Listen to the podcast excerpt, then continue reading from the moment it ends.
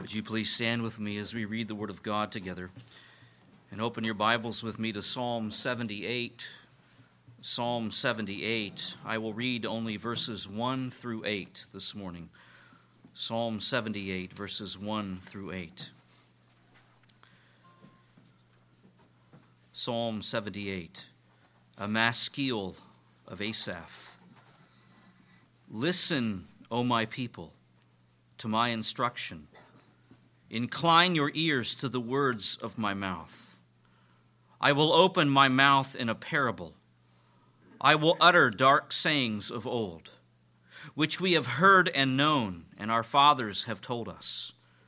We will not conceal them from their children, but tell to the generation to come the praises of the Lord, and his strength and his wondrous works that he has done for he established a testimony in Jacob and appointed a law in Israel, which he commanded our fathers, that they should teach them to their children, that the generation to come might know, even the children yet to be born, that they may arise and tell them to their children, that they should put their confidence in God and not forget the works of God, but keep his commandments, and not be like their fathers, a stubborn and rebellious generation, a generation that did not prepare its heart, and whose spirit was not faithful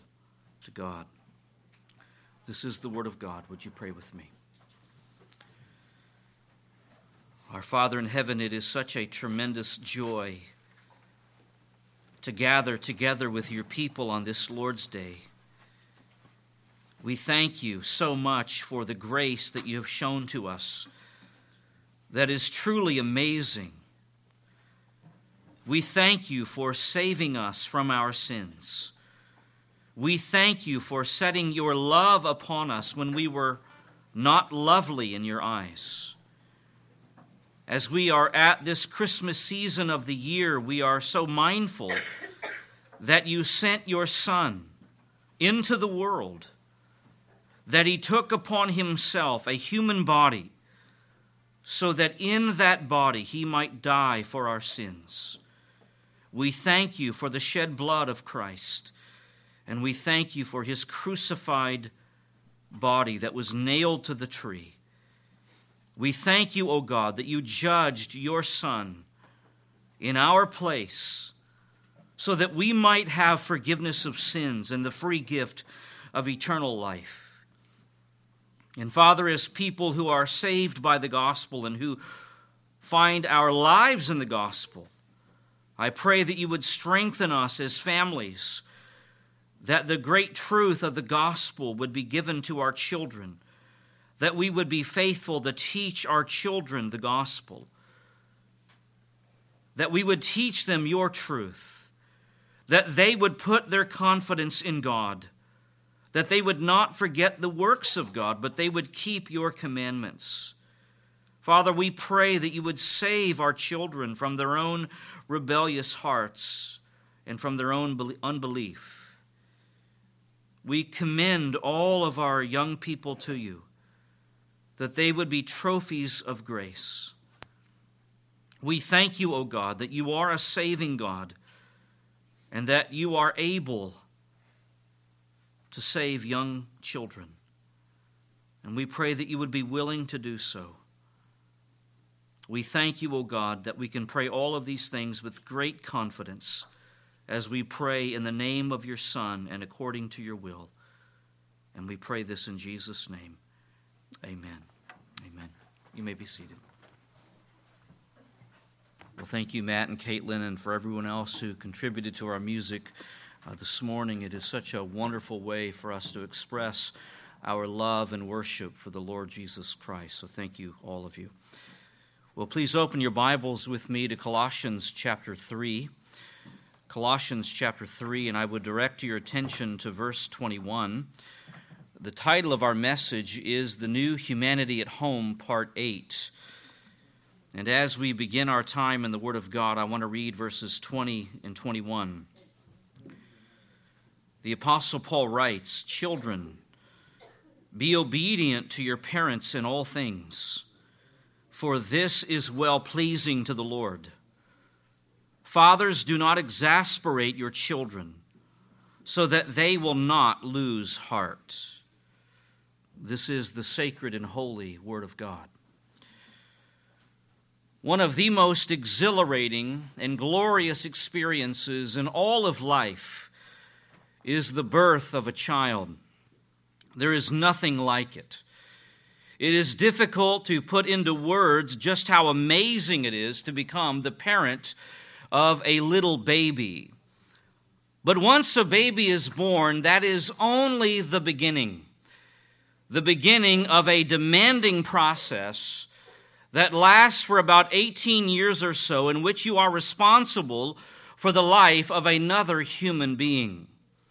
The only thing that can match the overwhelming sense of joy in the birth of a child is the sense of the enormous weight of responsibility that every parent bears in the raising of their children.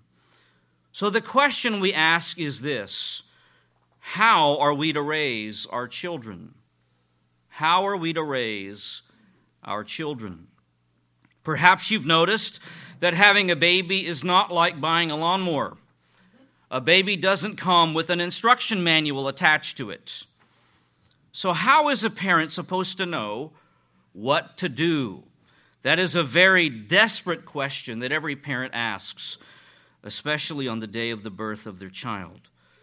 One person I know said when their first child was born, you take it home, you feed it, and you hope it grows. That was sort of their philosophy of parenting in the first week. And that is a good start. You want to take it home, you want to feed it and hope that it grows. But of course, there is much, much more to parenting children than that. While children are not born with an instruction manual, thankfully, God has not left us to ourselves to figure out how to parent. He himself has given to us in the Bible an instruction manual for how to raise children. And part of that instruction manual is found in Colossians chapter 3 and verse 21. As you will know by now, in Colossians 3, beginning in verse 18, the Apostle Paul begins to address specific groups of people within the church. And really, he is addressing three relationships of people within the church, the first of which is the marriage relationship in verses 18 and 19. And the second relationship is the parenting relationship in verses 20 through 21. Over the last two weeks, we have seen in verse 20 that Paul directly addresses the children of the church, and we learned that the most important relationship that a child has, other than their relationship with God, is with their parents. That is foundational to Christian parenting. We also learned that the one overarching responsibility that God gives to children is that they are to obey their parents at all times, in all things, without delay, without arguing, without excuses, and with a happy heart. They are to do this because it honors their parents, because it is what is best for them, and most of all, because it pleases the Lord. Well, that brings us now to verse 21, where Paul directly addresses the fathers of the church. We are going to look at verse 21 under two headings. And because the subject of parenting is so vital to our lives, we are not going to hurry through this portion of our study. We will devote at least three messages to the great subject of Christian parenting. This morning we will begin to look at Colossians 3:21. We will do a Christmas message next week. The following week we will come back to Colossians 3:21. And then in a third message, we will look at the parallel verse in Ephesians chapter 6 and verse 4. So that gives you sort of a roadmap of where we are going. Now with Colossians 3:21 before us, the first heading for our consideration, if you look on your notes, is the address to fathers. And I want you to please observe the first word in verse 21 is the word fathers. The Greek term that Paul uses is pater, and it means father. It is a gender specific term. But there are some commentators who believe that Paul, when he uses this word, is addressing both fathers and mothers. The word pater can be used of both parents as it is used in Hebrews 11:23 to speak about the parents of Moses, but that is an unusual use of pater. And it is not how I think Paul is using it here. He is using it in its normal, gender specific way fathers. If you look at the immediate context of our verse, Paul refers to both parents in verse 20. You will note that he uses the word parents, and this is not the same Greek word that he uses in verse 21, pater. And so, if Paul's intention was to address both fathers and mothers in verse 21, then he would have used the word parents as he does in verse 20. Or he could have said fathers and mothers. But he doesn't do that. Instead, he specifically addresses the fathers of the congregation. And that brings up an important question. Why would Paul only address the fathers and not both parents? The answer is because the fathers are the head of the home, they are the leader of the family. While it is true that both of the parents are responsible for the raising of their children, it is also true that ultimately this responsibility falls upon the shoulders of fathers. The buck stops with fathers.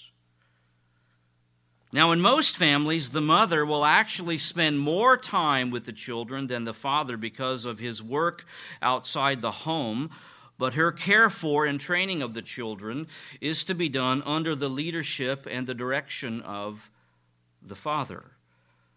And so, listen carefully, fathers.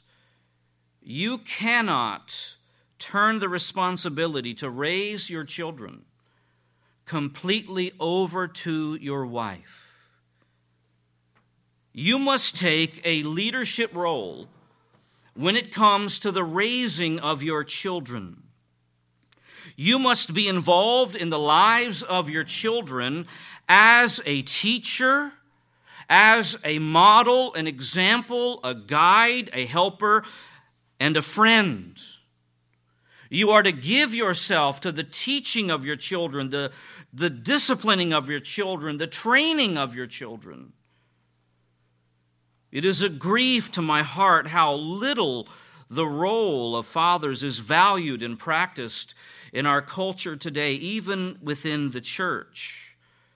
As you well know, the state of fatherhood has fallen upon very hard times, and it grieves me to say that.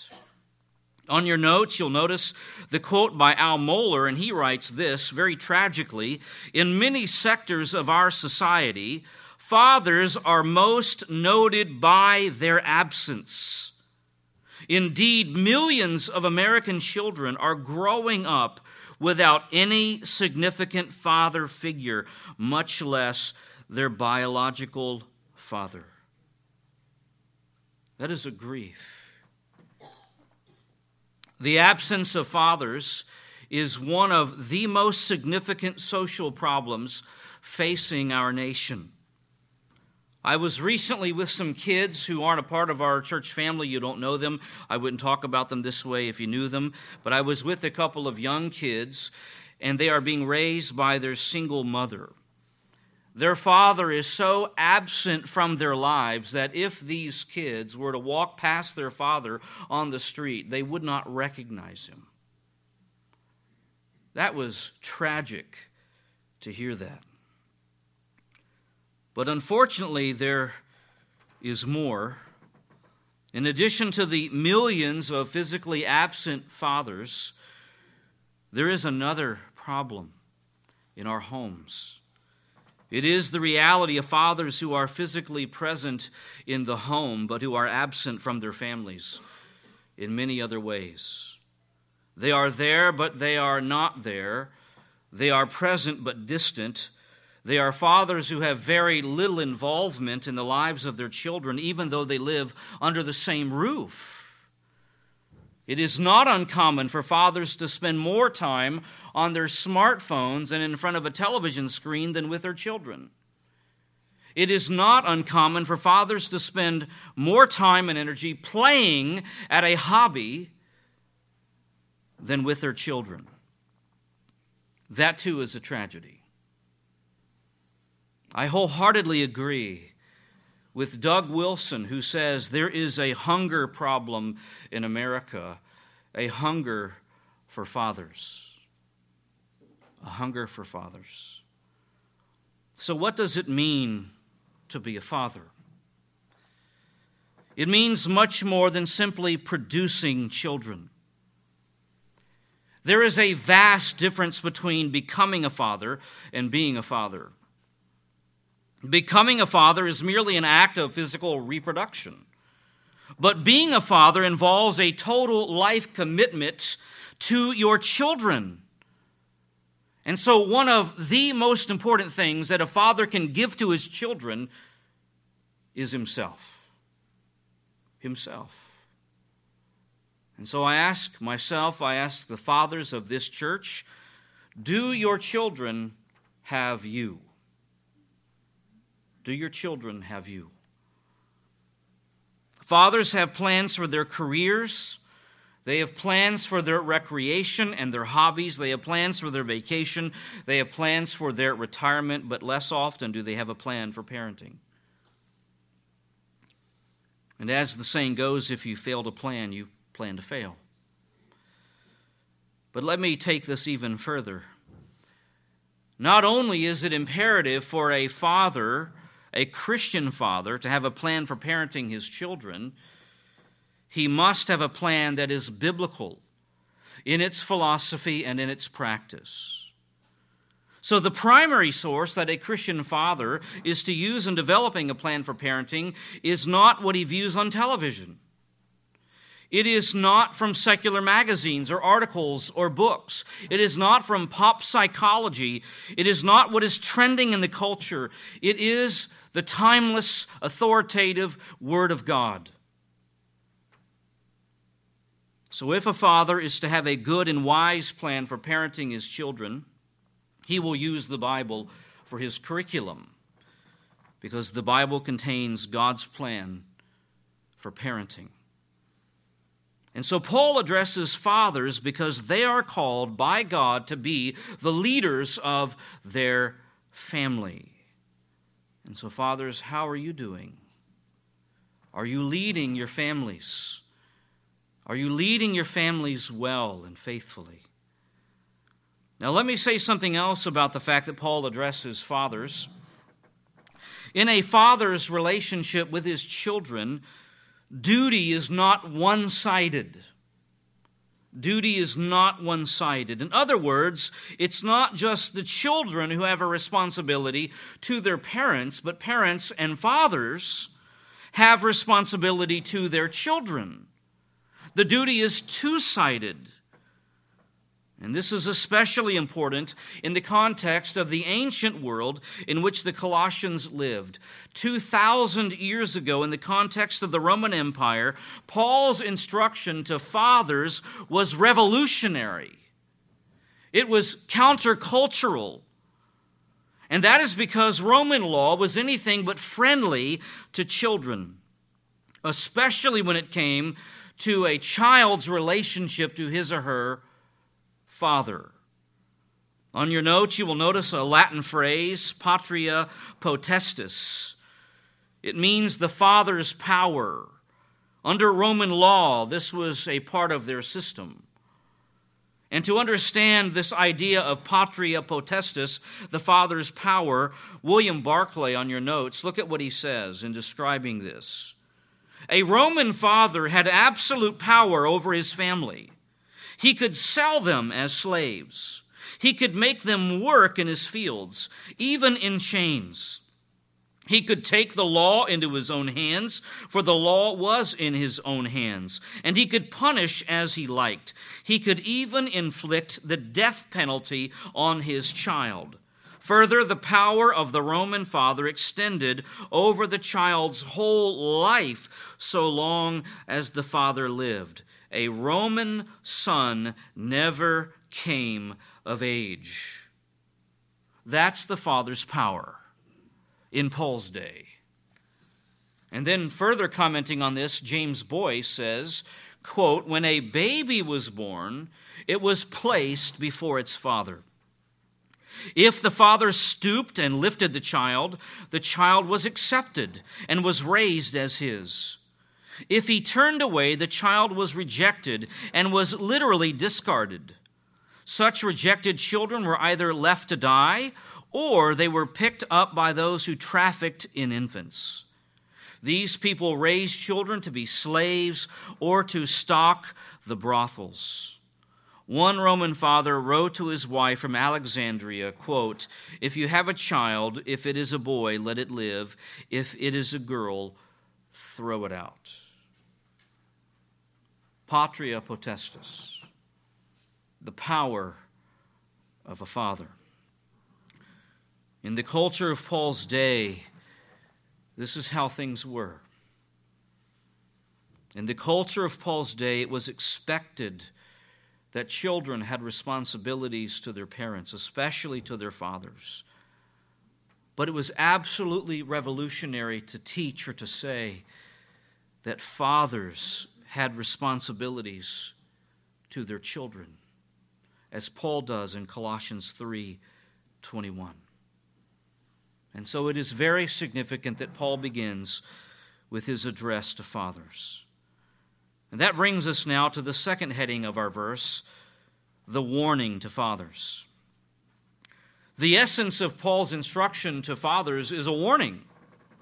Fathers, do not exasperate your children so that they will not lose heart. It's a prohibition, it's a negative command, it's a warning. And I find it interesting that Paul does not instruct fathers here to lead their children. We might expect him to say that. But he doesn't have to say that because the leadership of fathers was already assumed. So, Paul's greatest concern about fathers was listen to this how they would exercise their parental authority. And therefore, he warns the fathers against the abuse of their God given authority. God has given authority to fathers in the home, but fathers do not have the authority to exercise their authority however they wish. Their authority is to be governed and restrained by grace and by love. On your notes, there is a quote from John Stott who says, It is not the exercise, but the restraint of their authority which he urges upon them. So here's Paul urging the restraint of fathers in their parental responsibility. You might remember that this is the same pattern that Paul followed with wives and husbands in the previous verses. And so, while Paul recognizes the rightful place of authority among certain relationships in the church, he is at the same time greatly concerned about the wise and gracious use of authority in both marriage and parenting. It is further interesting to note how concise Paul's instruction to fathers is. How many verses is it? Just one verse. I have many books in my library on parenting, and if you were to put all of them together, they would comprise literally thousands of pages. And yet, when the Apostle Paul wrote to the Colossians about the vital subject of parenting, he devotes all of his instruction to this one verse. And what is more, in the Greek text, there are only 10 words. 10 words to parenting.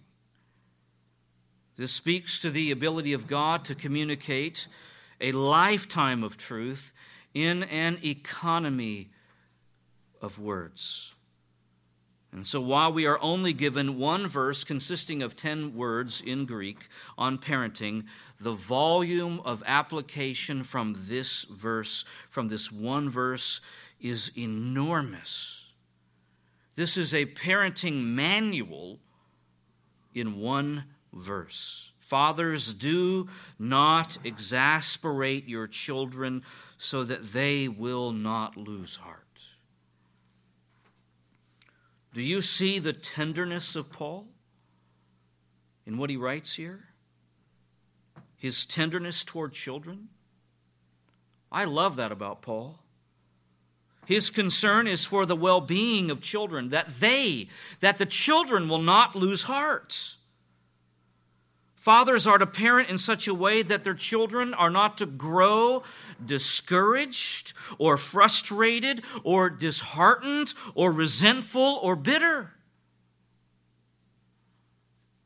It is not uncommon for children to grow up resenting their fathers, even hating their fathers.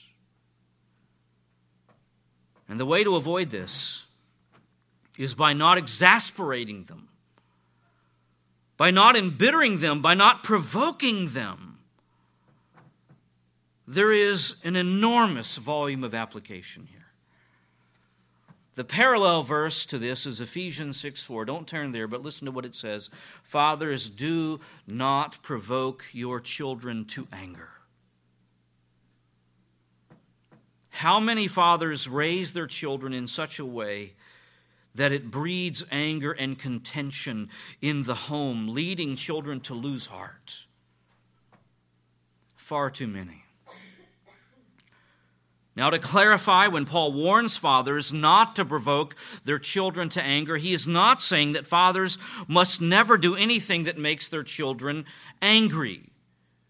There are going to be, over the course of the parenting years, many occasions, many times, when children become sinfully angry. When they don't get what they want, when they don't get their way, when fathers are doing what is right by them. Children will often they will frequently express sinful anger to their parents, and it begins even when they are in diapers. And when that happens, fathers must not bow to the sinful will of their children.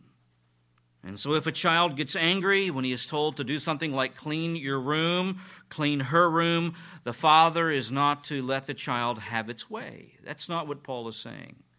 He's not saying give in to the sinful anger of your children.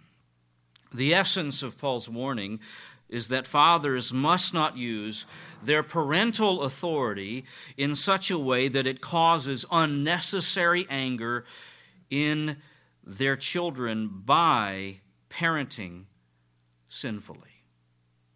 By parenting sinfully. On your notes, there is a quote from Curtis Vaughan. I find it to be very helpful.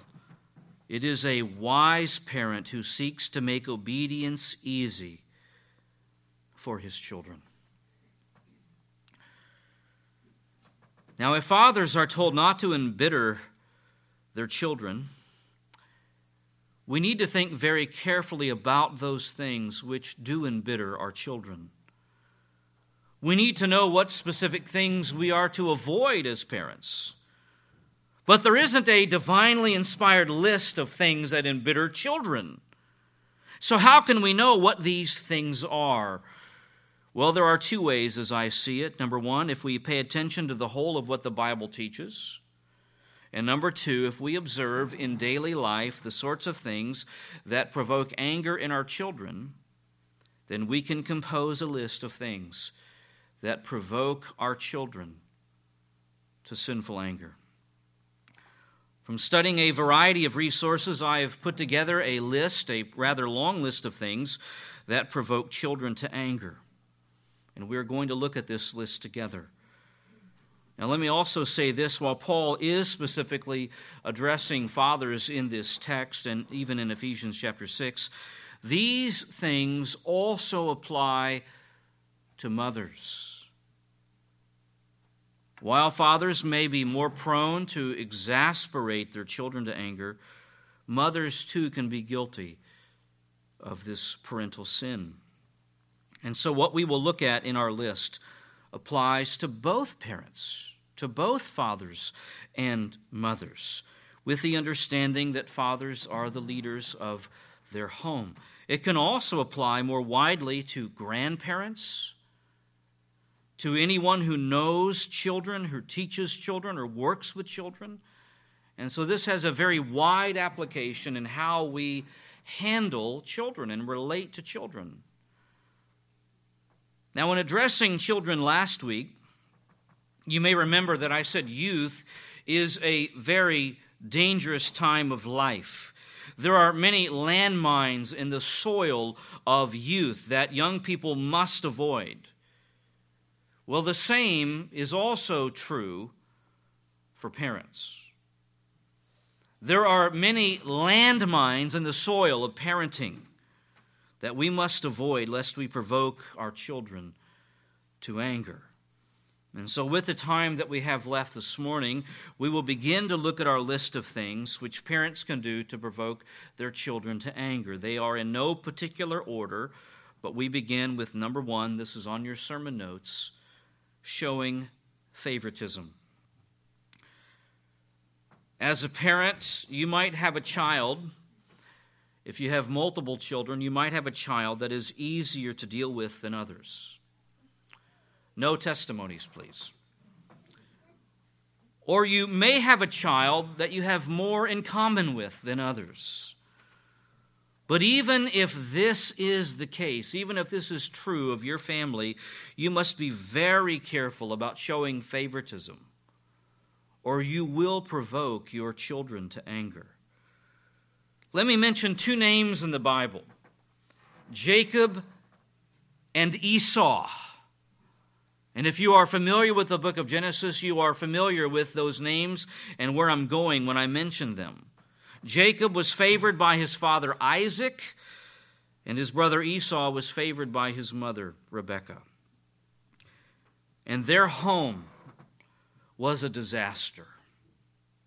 It was a disaster. Later on, when Jacob had children, he had many sons, but there was one son that he favored. And he did not keep it a secret. It was obvious to all of the children who Jacob loved most, namely Joseph. As you will know, Joseph's brothers were so embittered over their father's favoritism that they planned to murder Joseph. I mean, we are all familiar with that story, but just let that sink in. That here is a group of brothers that hate one of the brothers so much, they're considering taking his life.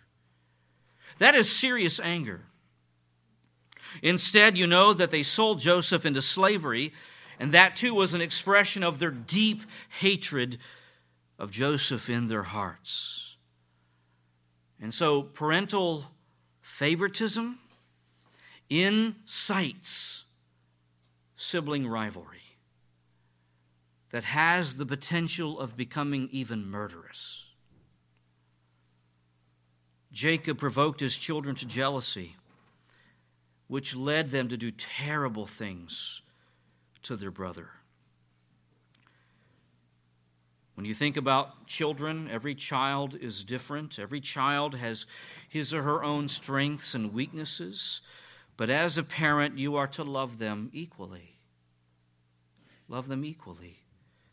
As a parent, you may prefer one child's temperament over another, or one child's personality over another, or one child's strengths over another. You may naturally get along with one child better than with another child but even still love them equally. Even if one of your child children is more likable or one of them isn't likable at all, love them equally. Avoid the sin of favoritism, or else you will provoke your children to anger. Number two in our list comparing your child to other children especially in front of them. When children aren't doing what is expected of them, in frustration, parents can fall into this terrible trap of comparing the failings of their children with the successes of other children. Why can't you be like your sister? Why can't you be like your brother? Why can't you be like so and so? Why can't you make better grades like so and so? Why can't you play baseball like so and so? If you compare your child to other children in this way, be warned, you will provoke them to anger. Number three in our list pushing achievement beyond reasonable bounds. It is good for parents to encourage their children to achieve certain things in life, but it can easily become unhealthy and even idolatrous. Jim Elliff has written an article and he titles it When Ball Becomes Baal.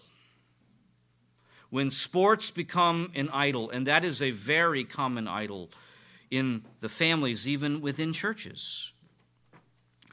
And so things become very unhealthy and even idolatrous when parents try to live out their fantasies through the lives of their children. For example, you might have a father who loves sports and he wants to push his son into sports and pressure him to achieve in a way that is beyond what that child wants. And that will produce anger in the child. And so let children be themselves. They are individuals with their own personalities, with their own likes and their own dislikes, with their own interests. Listen, parents, your children don't have to be just like you. And that's a hard lesson. I can say that as a parent. Your children don't have to be just like you. They don't have to love the same things that you love and like all the same things that you like. So you can encourage them in a certain direction, in a certain activity, but let them take part in deciding what activities and interests they will have. And be warned if you push, if you push achievement beyond reasonable bounds on your children, you will provoke them to anger. Number four, failing to give verbal encouragement.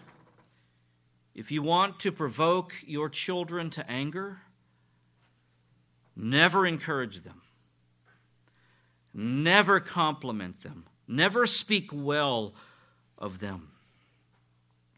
Children crave the approval and praise of their parents, and if you fail to give them that, it will provoke them to anger.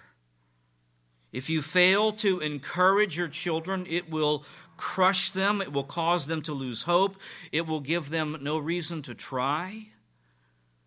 And so look for ways that you can compliment your children. Look for those things. Look for good things in the lives of your children where you can say, I am proud of you for that. I am proud of what you've done here or what you have done there. Express verbal encouragement to them. When your child does something that is good, tell them, Good job. Praise them for that.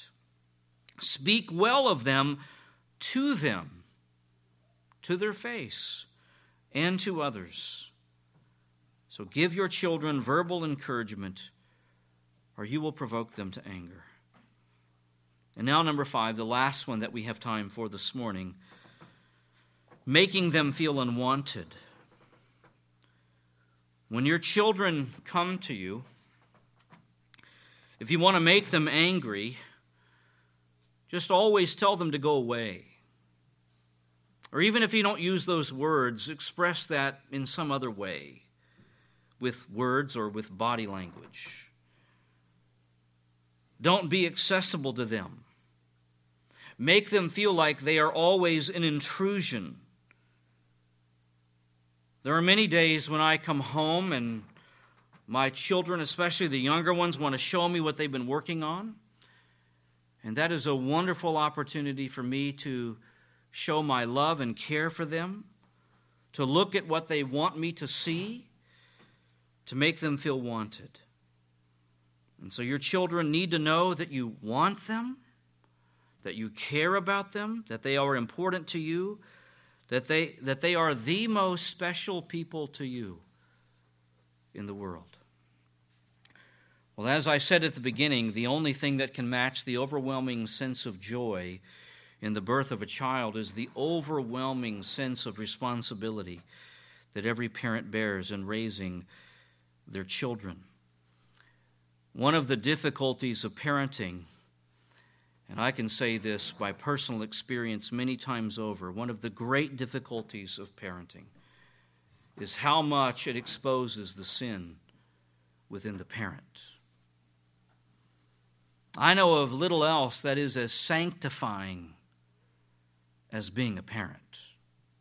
Getting married is sanctifying, and then if you want sanctification at an even greater level, have children. And that will expose sin in you that perhaps you didn't even know was there. It can be very discouraging, to be honest, at times as a parent. I've gone through that. My wife has gone through that. Every honest parent will say that, that there is a lot of discouragement in parenting. But here is some good news God is a God of grace. And Jesus died for your sins. And one of the kinds of sins that he died for are your failures as a parent. And so Jesus died for those things that discourage you that grieve you.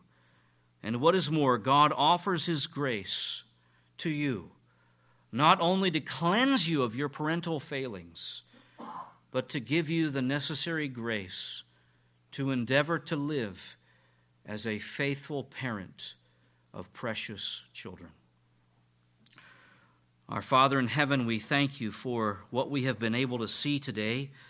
We know that we are only just beginning we thank you for the great privilege of being parents, of having children to raise. It is a stewardship that is beyond anything that we could ever imagine. We thank you for how you have created marriage and the family and the home, and how the Christian worldview at this point is exceptionally clear. And we thank you that you have not left us to ourselves to figure these things out but you have revealed to us in your word a very clear path for how we are to raise our children. And I pray that even the few things that we have said today will be of great help to our families. That you would make us to be the kind of parents and grandparents and, and those who work with children, that you would make us to be the kind of people who want to be kind and gracious, who want to avoid provoking children to sinful anger. May you correct us where we need to be corrected. May you bring conviction where that needs to be had. And may you bring encouragement to us where we fail. We thank you that you are a God of lavish grace. We thank you that Jesus has died for these sins. And we thank you that you do enable us to live faithfully as we seek your grace.